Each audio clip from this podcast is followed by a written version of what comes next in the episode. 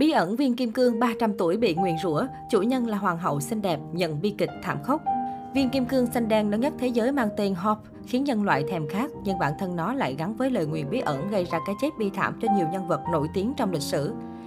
Nhắc đến kim cương là nhắc đến sự hào nhoáng, đẹp đẽ, mê hoặc lòng người. Thế nhưng viên kim cương hot lại là thứ không một ai dám sở hữu vì nó đã mang lại quá nhiều bi kịch cho nhiều người, kể cả người sở hữu, người thân của họ cho đến những người liên quan gián tiếp. Theo đó, viên kim cương hot trở nên nổi tiếng trên toàn thế giới, không chỉ vì vẻ ngoài cuốn hút đầy mê hoặc mà còn là những cái chết gây ám ảnh nhất trong lịch sử. Viên kim cương tuyệt mỹ nhất thế giới Hoff là viên kim cương nặng 45,52 carat, có màu xanh đen đẹp khó tả. Nó được xem là viên kim cương lớn nhất thế giới và quý giá nhất quả đất với giá trị lên đến 250 triệu đô la Mỹ. Hiện viên kim cương này đang được trưng bày tại bảo tàng Smithsonian, Washington DC, Mỹ. Viên đá quý đẹp mỹ miều mê đắm là vậy nhưng lại chẳng có một ai, kể cả những người thích sưu tầm đá quý, các vị tỷ phú hay nhà chế tác dám sở hữu viên kim cương này vì nó gắn liền với một lời nguyền chết chóc bi thảm. Lời nguyền từ viên kim cương bị tước đoạt. Theo truyền thuyết, một thương gia người Pháp tên Jean-Baptiste Tavernier khi đi du lịch qua đất nước Ấn Độ vào năm 1653 đã phát hiện viên kim cương xanh trong một bức tượng thần Shiva, nơi chúng được dùng làm mắt thần. Tavernier đã lấy một trong hai viên đá quý từ mắt của bức tượng và lên đường trở về châu Âu.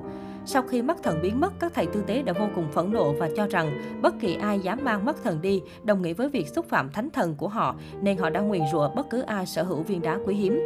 Sau khi trở về nước, vương gia Tavernier đã bán viên kim cương xanh đó cho vua Louis XIV và đi đến Nga. Ở đó, theo một số câu chuyện kể rằng ông đã bị một bầy chó hoang kéo đến xé xác.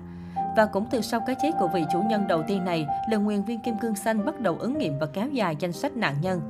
Năm 1673, vua Louis XIV ra lệnh cho thợ kim hoàng hoàng gia Sir Peter gọt giũa để làm tăng độ sáng của viên kim cương và chính thức đặt tên cho viên đá quý là viên kim cương xanh của nhà vua nước Pháp hay còn gọi là màu xanh lam nước Pháp. Nicolas Fouquet, người được giao trọng trách chăm sóc cẩn thận cho những món trang sức vương miện của hoàng gia Pháp, đã từng được phép đeo viên kim cương này trong một sự kiện quan trọng. Ngay sau đó, Fouquet đã không được lòng nhà vua nên đã bị hành quyết. Dường như nhà vua Louis XIV đã tự thoát khỏi lời nguyền của viên kim cương khi không có vận hạn gì xảy ra đến với ông, nhưng con cháu của ông thì không. Tất cả những đứa con của ông đều chết yểu. Sau đó, viên kim cương được truyền lại cho con trai của vua Louis XIV, tức là Louis XVI. Thế nhưng vị vua này và hoàng hậu Marie Antoinette nổi tiếng đã bị chặt đầu bởi máy chém giữa cuộc cách mạng Pháp.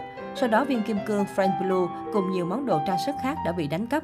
Trước khi bị bắt và bị hành quyết, Hoàng hậu Marie Antoinette thỉnh thoảng cho người thân tín nhất của mình và một thành viên trong hoàng gia là Marie Louise mượn viên kim cương màu xanh lam nước Pháp để dùng làm trang sức.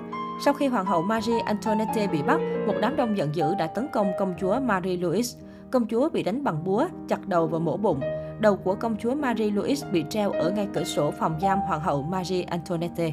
Sau khi bị đánh cắp viên kim cương này đã bật vô âm tính suốt một thời gian dài. Thế rồi bất ngờ sau đó một khoảng thời gian dài năm 1800 có thông tin viên kim cương đang thuộc quyền sở hữu của Hoàng hậu Tây Ban Nha, nhưng sau đó nhiều người liên quan đến nó cũng chết bí ẩn. Khoảng 20 năm sau cách mạng Pháp, mảnh cắt lại của viên kim cương màu xanh lam nước Pháp được trưng bày ở London. Nó được một quý tộc người Anh tên Henry Philip Hope mua lại vào năm 1839 và viên kim cương đã mang tên ông kể từ đó. Một lần nữa, viên kim cương dường như giải thoát cho ông Hop lời nguyền của nó nhưng lại khiến hậu duệ của ông, tức cậu con trai Lord Francis Hop dính đòn. Sau khi Lord Francis thừa kế viên đá quý vào sinh nhật thứ 21, anh nhanh chóng kết hôn với một cô gái làng chơi người Mỹ.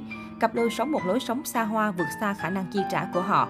Lord Francis buộc phải tuyên bố phá sản và bán viên kim cương Hop. Khi giao dịch hoàn tất, cô vợ xinh đẹp của anh ta đã bỏ trốn cùng nhân tình, còn bản thân Francis Hop phải chết trong cảnh nghèo đói. Viên kim cương xanh đã qua tay nhiều người trong những năm sau cái chết của Lord Francis. Không một ai sở hữu viên kim cương hot trong thời gian quá lâu, nhưng rõ ràng việc sở hữu viên đá quý này đã mang lại vận rủi. Có người tin rằng hoàng tử Nga Ivan Kanistovsky sau đó đã nắm quyền sở hữu viên đá quý. Người tình của anh, Lauren Ladu, đã đeo nó một lần và bị bắn chết ngay trong đêm. Bản thân hoàng tử Ivan cũng bị giết bởi những người theo phong trào cách mạng Nga. Tiếp theo, một thợ kim hoàng người Hy Lạp giàu có đã mua viên đá quý. Sau đó, chiếc xe của ông điều khiển đột nhiên lao vào vách đá, giết chết cả gia đình. Năm 1911, viên kim cương thuộc quyền sở hữu của tiểu thư Evelyn Wash McLean, một người thừa kế cực kỳ giàu có tại thành phố New York tráng lệ. Nhưng Evelyn cũng không thoát khỏi lời nguyền khi mẹ chồng cô và con trai 9 tuổi lần lượt tử vong. Chồng của Evelyn bỏ đi với người phụ nữ khác và sau đó chết trong bệnh viện tâm thần. Giờ đây, viên kim cương hot vẫn nằm yên trong bảo tàng suốt thời gian qua mà không có thêm bất kỳ một tai nạn nào xung quanh nó nữa. Người ta đồn đoán rằng rất có thể lời nguyền của viên kim cương tuyệt mỹ này đã dừng lại.